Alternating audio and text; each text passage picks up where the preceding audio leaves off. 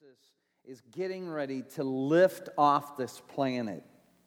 And in Acts chapter 1, verse 8, as he's getting ready to lift off the planet, literally, and, and in front of several people's eyes, uh, going into heaven, uh, he told them, You are going to receive power after the Holy Spirit has come on you. And you will be my witnesses in Jerusalem, Judea, and Samaria, and the uttermost or furthest most parts of the earth. And so, why did Jesus say that? Because I don't know about you, but I like my home buddies, you know, my, my home team. I, I like my posse. I like my cadre. I like my friends. I like, there's certain people that you like, and, and because you like them, and maybe because they like you, uh, you tend to hang around them. Anybody like that? Right? Aren't we like that way? We'll go to lunch with those people. We'll, you know, if we're going to go on vacation, take some people with us. Those are the people we call. Uh, you know, we surround ourselves with these people. And, and Jesus knew that's human nature. And so Jesus says in his last words to the disciples, don't just do that. Don't just do that. Don't, don't, don't just hang around the people you're comfortable with. This message and this empowerment is for you to go to people who aren't like you, who don't look like you, they don't talk like you. And of course, they had no clue uh, when he was saying this just how big the world was at that time. Because it would be hundreds of years later before they would even discover North America and figure that one out. But the world was so big, and Jesus was saying, I want you to go to all of it because it's all important to me. I said, It's all important to me, Jesus said, right? It's all important. So don't just hang around the people you want to hang around. Don't just be with the people who are comfortable to you. You need to be able to go, and I'm empowering you to go to all, the whole entire world. Now we're going to look at a scripture that we looked at last week. We're going to look at it again this week because it really pertains to this topic. So if you have a Bible, you can turn to Luke chapter 10 because it's the story that is of Jesus, and he's probably on the streets. He's, he's walking with, with his team of people. And uh, there's a guy, an expert in the law, the Bible describes him as. And, and the setting is that these people, much like this guy, have been trying to trip Jesus up. So this is not an innocent question.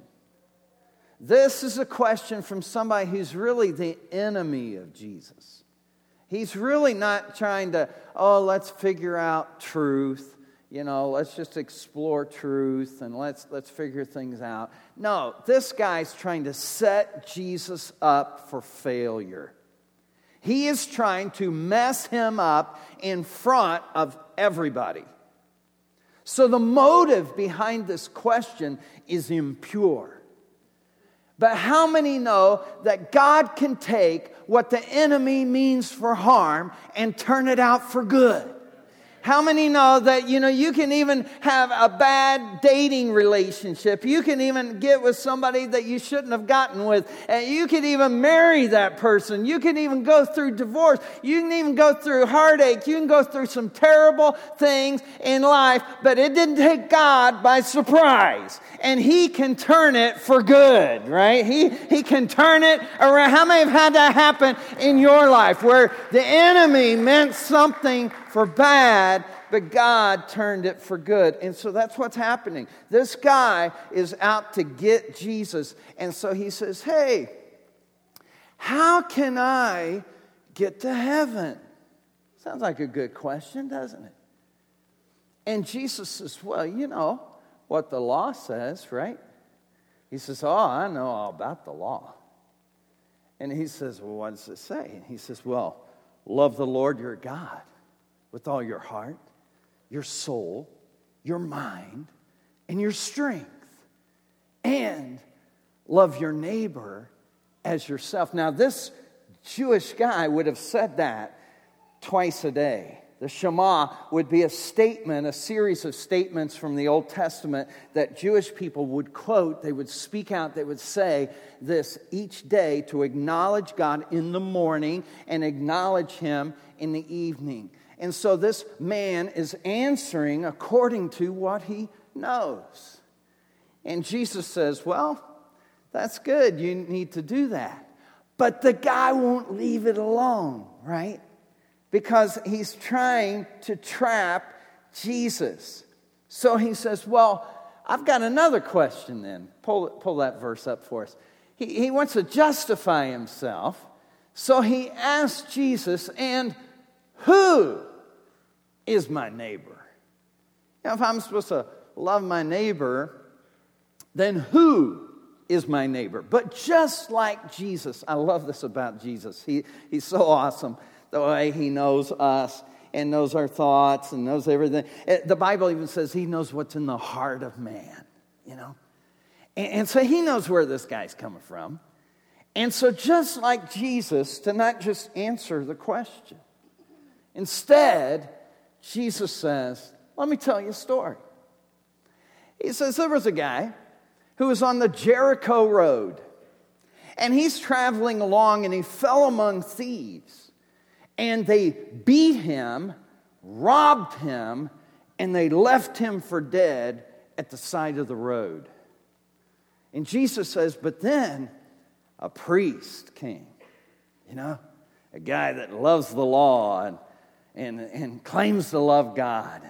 On, he was walking along the road, but he saw the guy and he crossed over to the other side of the street. Have you ever been in a store and you see somebody that you don't want to have to talk to because you know this is going to turn this trip to Walmart into an all day thing or whatever. And, and, so you act like you didn't see them, you know? All of a sudden you get real interested in something, you know? You've never done that? Huh? Don't look at me like that. I know who you are. So, anyway, th- this guy thinks, well, maybe nobody saw that.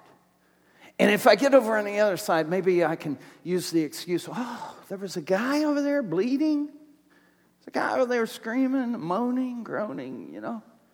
I didn't notice that. And then Jesus says, then a Levite, you know, a guy who has the calling of God in his bloodline from clear back.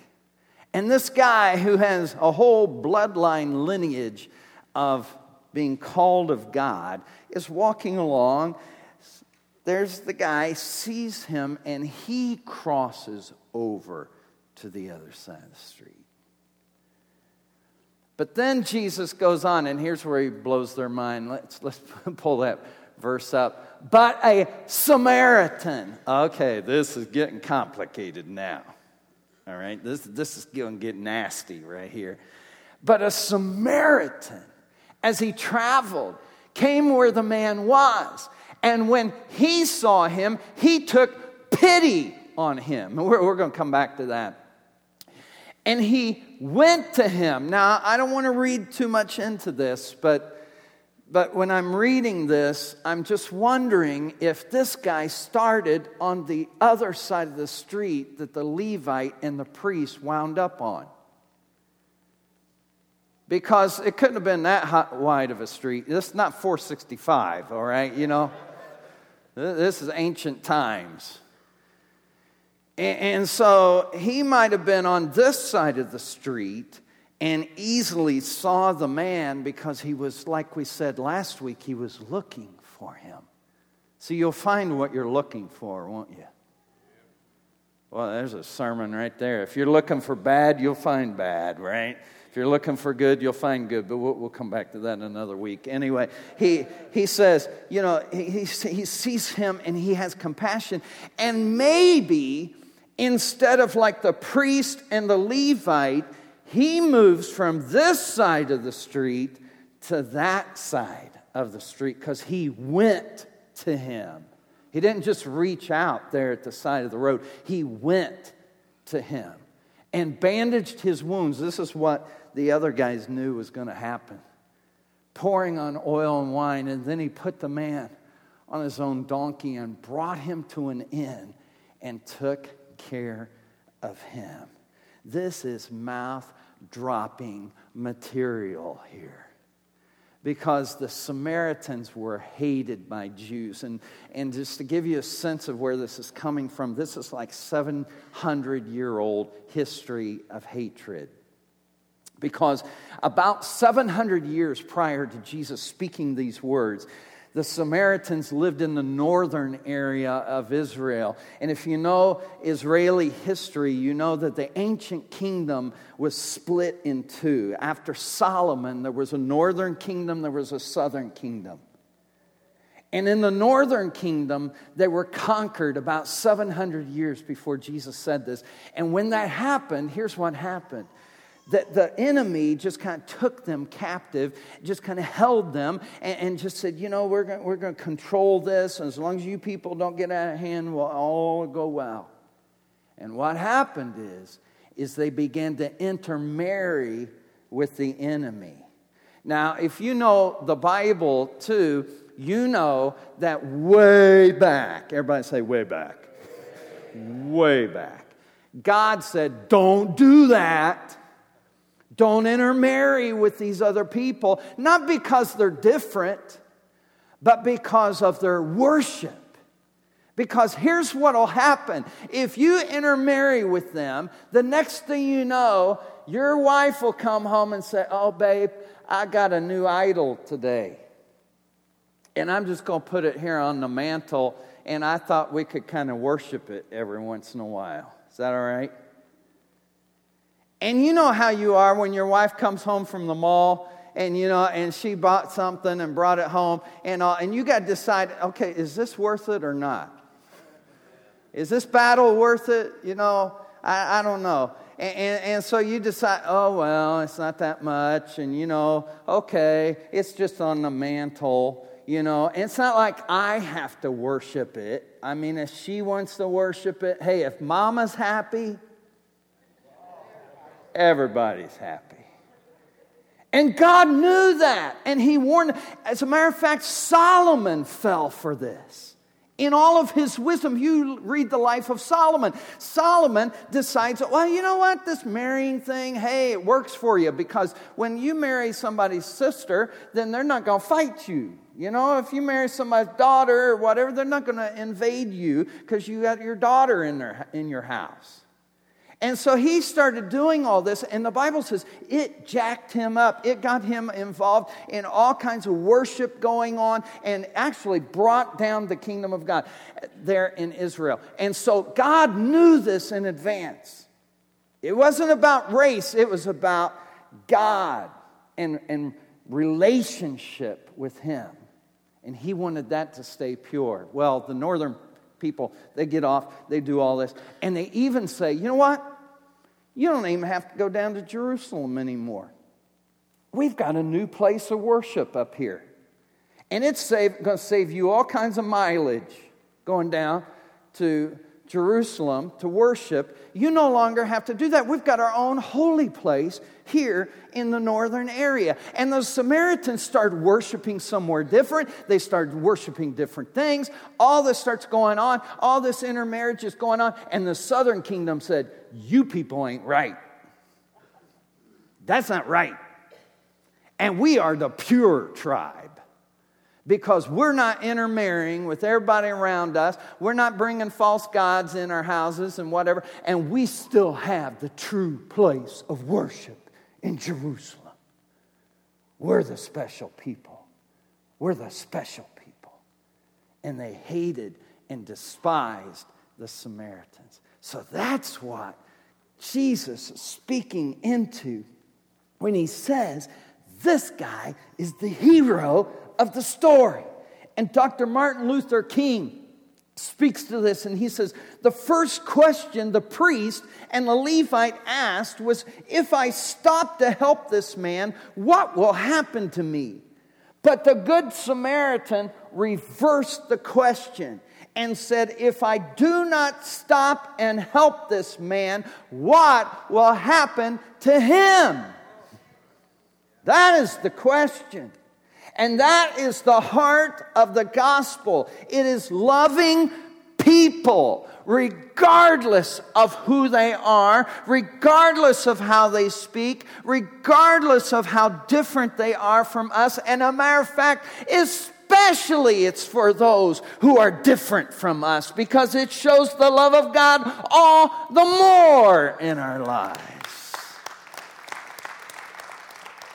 Denis Leary said this racism isn't born, folks, it's taught. I love this. He says, I have a two year old son. You know what he hates? Naps.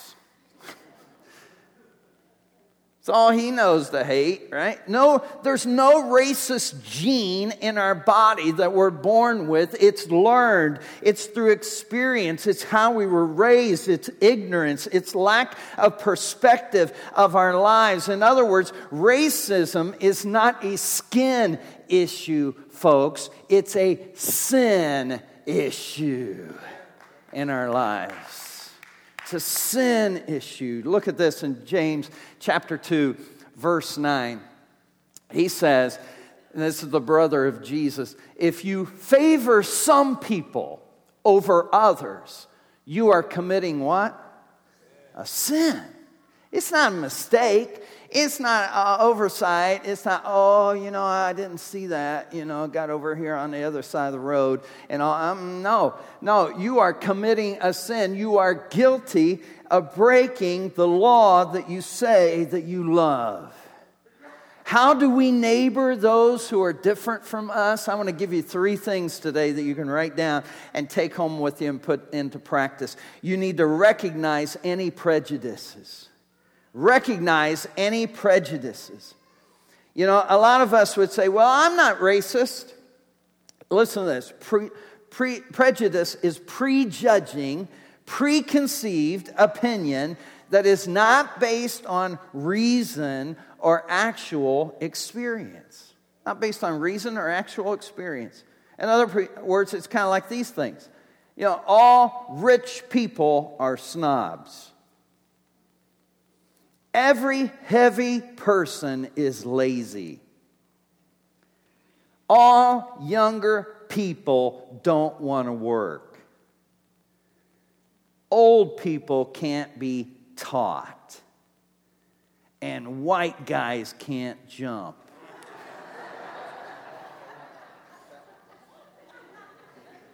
that one might be true, all right? You know, it's sad because uh, people say, well, I'm not racist. I, I know a black person. Or I know, uh, uh you know, I know a white person, or I know several of them, or you know, I, have got a friend that has a friend that is, is Hispanic, or or whatever. Uh, you know, and it's, it's tragic because it, it, can be in us and we don't even know it. I remember getting on an airplane for the first time after 9/11, and this guy gets on who looks like he's from the Middle East, and I was like, "What is that guy doing on my plane?" He shouldn't be on my plane. You know, I, had—I I felt that. It's like a real feeling in me. And it came from a preconceived idea. I didn't have any experience with it, it, it was just a preconceived idea.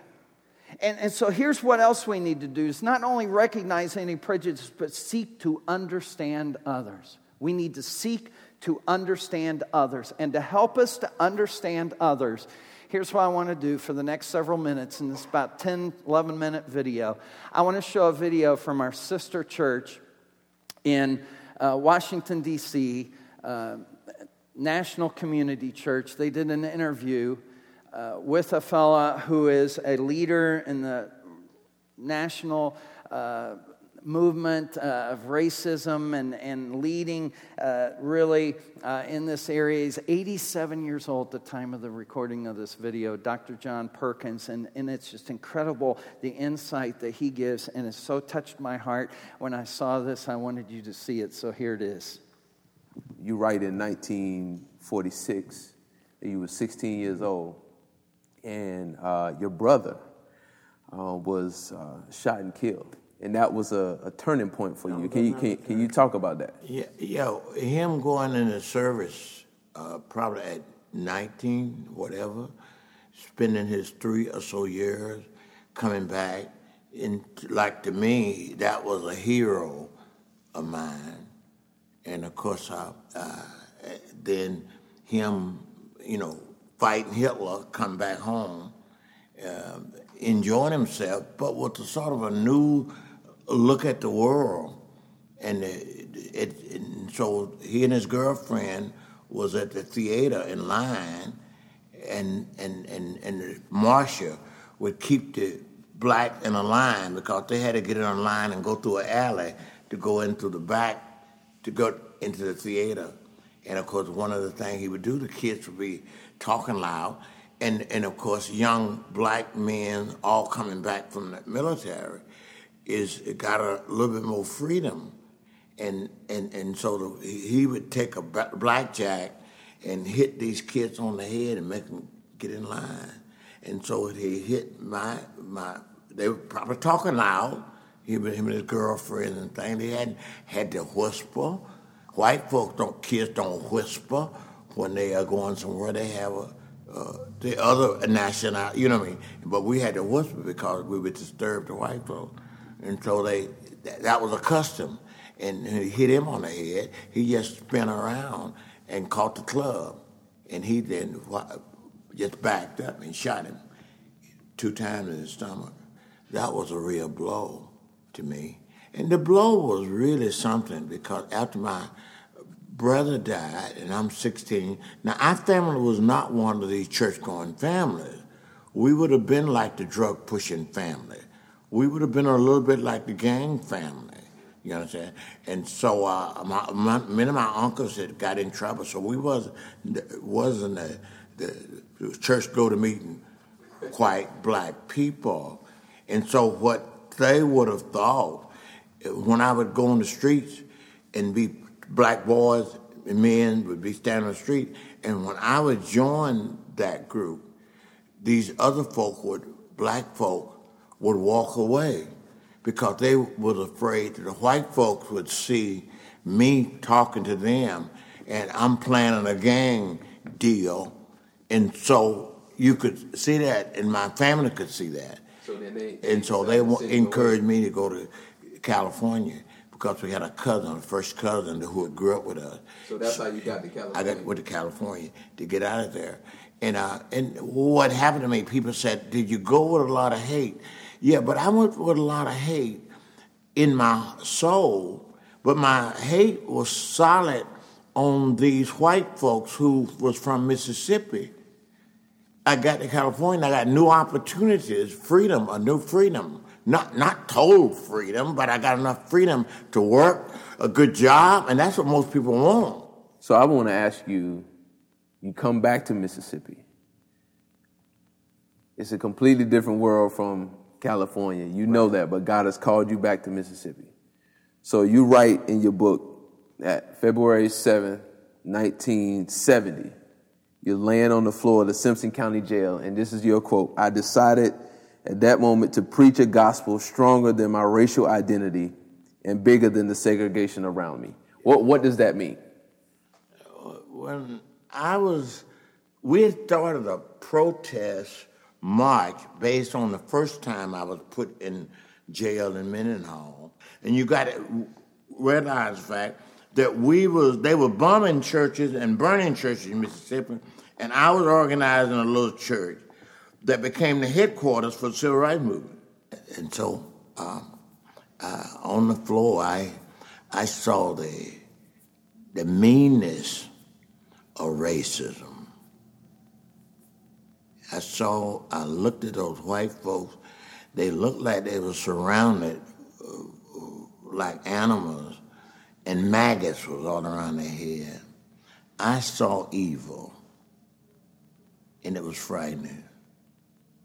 But I, if I'd had an, uh, an atomic grenade, I would have opened it.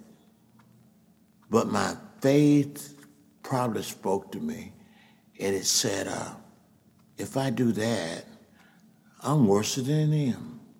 And I saw in that crisis moment that we was equally broken, that they was evil, and my solution would have been evil. And that's when I said, Lord, I, I want to preach a gospel that can save these white folk, but also save me. I, I want to preach a gospel that where I, a love of God that was greater than my race, greater than my economic interest. I have a strong economic interest. I want to preach a gospel that can reconcile us to God.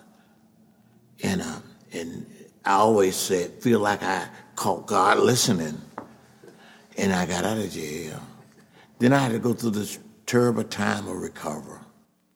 That's a that's a reconciliation. You just hit that. That's the reconciliation. And that's a buzzword in our culture today. I mean, I'm hearing that word all the time. Talk talk about that word and and where that's in the scriptures. Yeah. Reconciliation is the very essence of the action that comes from the proclamation. That we said that we, we said the Spirit empowers the Word of God. The Spirit and our obedience to that Word of God create faith. And it's faith, but it's also grace that that saves us. That that when we and it's gotta be for the other. Uh, it's gotta be the great commandment, loving God with all your heart and all your soul and all your mind, and then loving your neighbor as you love yourself. That's the Good Samaritan story. That's the one who had been off to the, the Samaritan story is, is what we would call in life an oxymoron. Because wasn't no such thing as a good Samaritan. They was the most despised of all of the uh, of all of all of the Gentiles because they was a mixed race, you know, there. Uh, and they hated them. They hated them. They was from another temple that was built in rebellion against God. They're not supposed to get together. But then the Samaritan reached out to the Jew and washed his wound and washed the Jewish person wound. The Philippian Roman soldier washed Paul's, a Jew's wound. And that's uh, that we got to see the equally broken of each one of us. And then we got to somehow or another uh, feel that pain. And feeling the pain, as Martin Luther King says, suffering for others undeserved suffering for others become vicarious. Now, the gospel, I mean, the purpose then of the gospel, the very purpose is to reconcile us to a God who loved us so much he died for us. Once our eyes are open for that, the idea is that we are die for each other. Greater love than no one in this. I think at this moment, we're at the first time in my 67 years that the reconciliation is going to have to be, the solution is going to be multicultural because the issue is going to be multicultural. I think in reality we're at a pivot place and the church could shine. The church, I think this is our opportunity in my generation I would like to give the rest of my life to encouraging us to become that oneness, become those people who are called out of the world into a relationship with Christ and with each other, which they call the church. He have given that responsibility to us. He couldn't say it any plainer. God was in Christ, reconciling the world unto himself and has given unto the church the ministry of reconciliation. Well, last time we met you, well, actually, it was a few months back. One of the opening, I think the very first thing you said was, I want to die empty. Right. I remember writing that, down. That's a good one. I, I want, and I want to pass it on to really to this intentional, multi-culture. I think you'll you'll do you're gonna make a lot of mistakes, and do a lot of things wrong, but you got to find a great sense of obedience. When are you obeying? And that's what God's power is at. God's power is, is released in obeying his command. And the command was to go into all the world and share this good news of the gospel to all the ethnic groups of the world, to all people. The angel said, Behold, I bring you good news of great joy, which shall be to all people. Ain't no room in that for the kind of a language that divides us. That's what God is in Christ, reconciling the world unto himself. And as, boy, we ought to be rejoiced that he give, forgive us of our sin and reconcile us to himself. And then welcomes us, the purpose of reconciling us, so that we can join with him in his work. He says, Come and help me.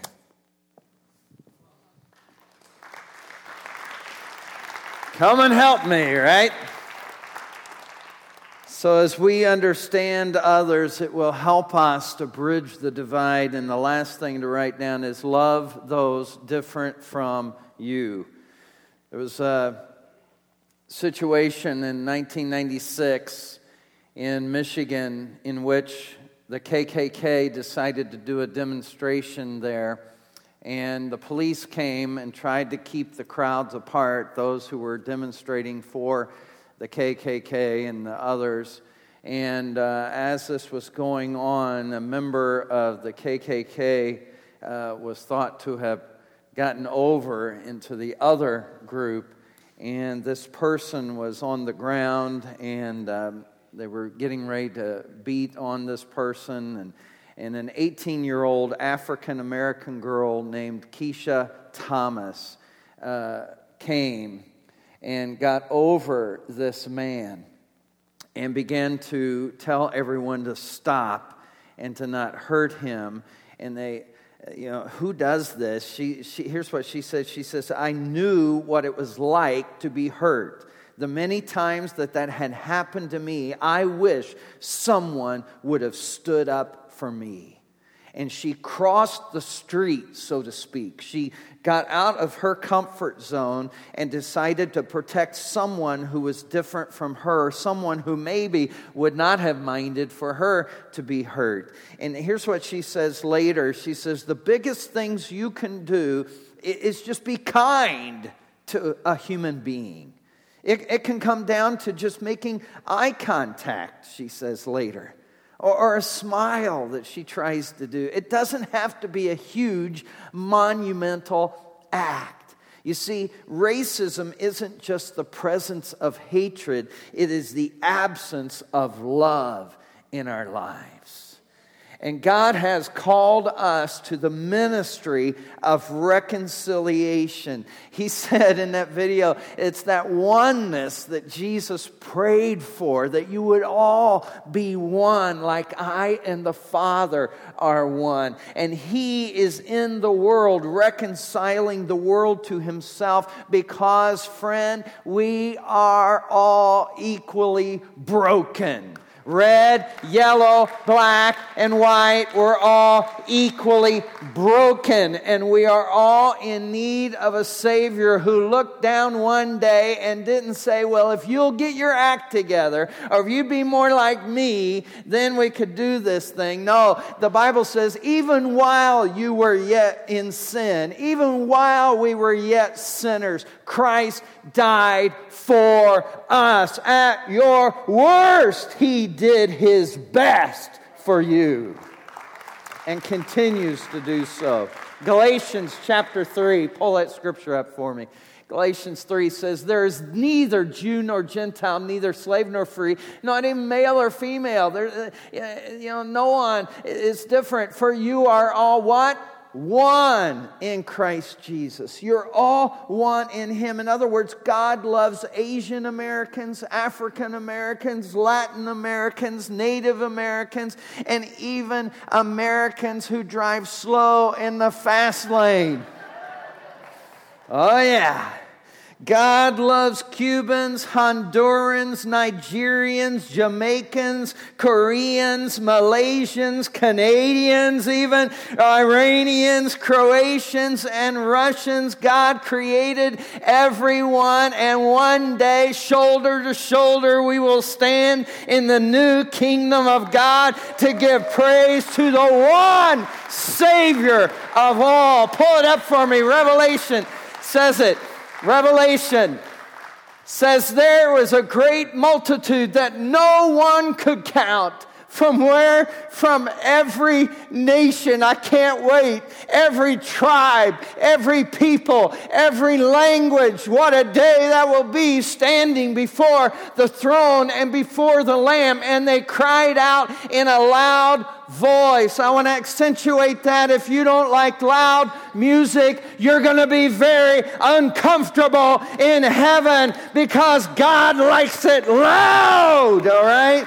And let me tell you something. Here's why I'll be loud. You just might not want to stand next to me because I can't use my my librarian, my library voice when I'm talking about the one who came and pulled me out of the miry clay, who lifted me up when I didn't deserve it, when I shouldn't have been died for, when I shouldn't have been rescued, but he came in his grace, in his mercy, and redeemed me and pulled me out. And I've never, ever, ever been the same. I will praise Him with all that I've got, with all that is within me.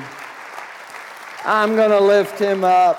Heaven is going to be awesome together. If we are going to be like that in heaven, why not experience a little of it on the way, right? Why can't we at least get along down here? See, there's only one race. It's the human race. And that's the one that he came for.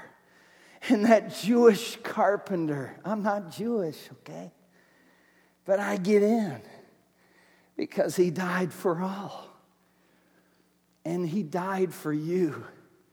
And if you're here this morning and you slid into this church today for some reason, and you didn't know why it was, this could be it. Because one day, at your worst, He died for you. He reconciled you to Himself. He didn't wait for you to get your act together. He'd be waiting a long time, right? But instead, he came down to our level. He came to us to redeem us, to rescue us, to pull us out. And if you're here this morning and you know you need to be rescued, you know who I'm talking to. It's like I'm in your head right now and you know that you need redeeming, you need rescued, you need lifted, you need pulled out by someone, something greater than yourself, I'm here to tell you that what He's done for me, He'll do for you here today.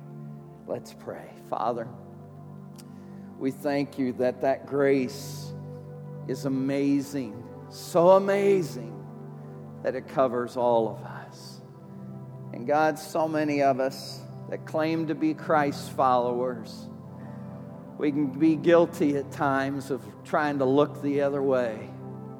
Maybe nobody will notice. Maybe somebody else will witness to my neighbor. Maybe somebody else will pray for that person. Maybe they'll listen to Christian radio and get saved, or maybe somebody else can meet that need, and that's going to probably cost me something. And I, I, I'm living a busy life, and I'm sure God will do something. But God, maybe you're wanting to do something through me, through us. So, God, here today, we don't want race, we don't want differences, we don't want our busyness. We don't want anything keeping us from going to the right side of the street where the hurting are laying, where those who are needy can be lifted and we can do something about it. Maybe you're here this morning and you join me in saying, Craig, I don't want to be so busy. I don't want to be moving so fast. I don't want to let any prejudice into the, any nook and cranny of my heart. I don't want anything stopping me from loving the humanity that is around me. I want to show the love that I've been shown. I want every day of my life to be filled and overflowing with God's love toward those around me. Will you join me if you agree in that prayer and just raise your hand toward heaven right now and say, Yes.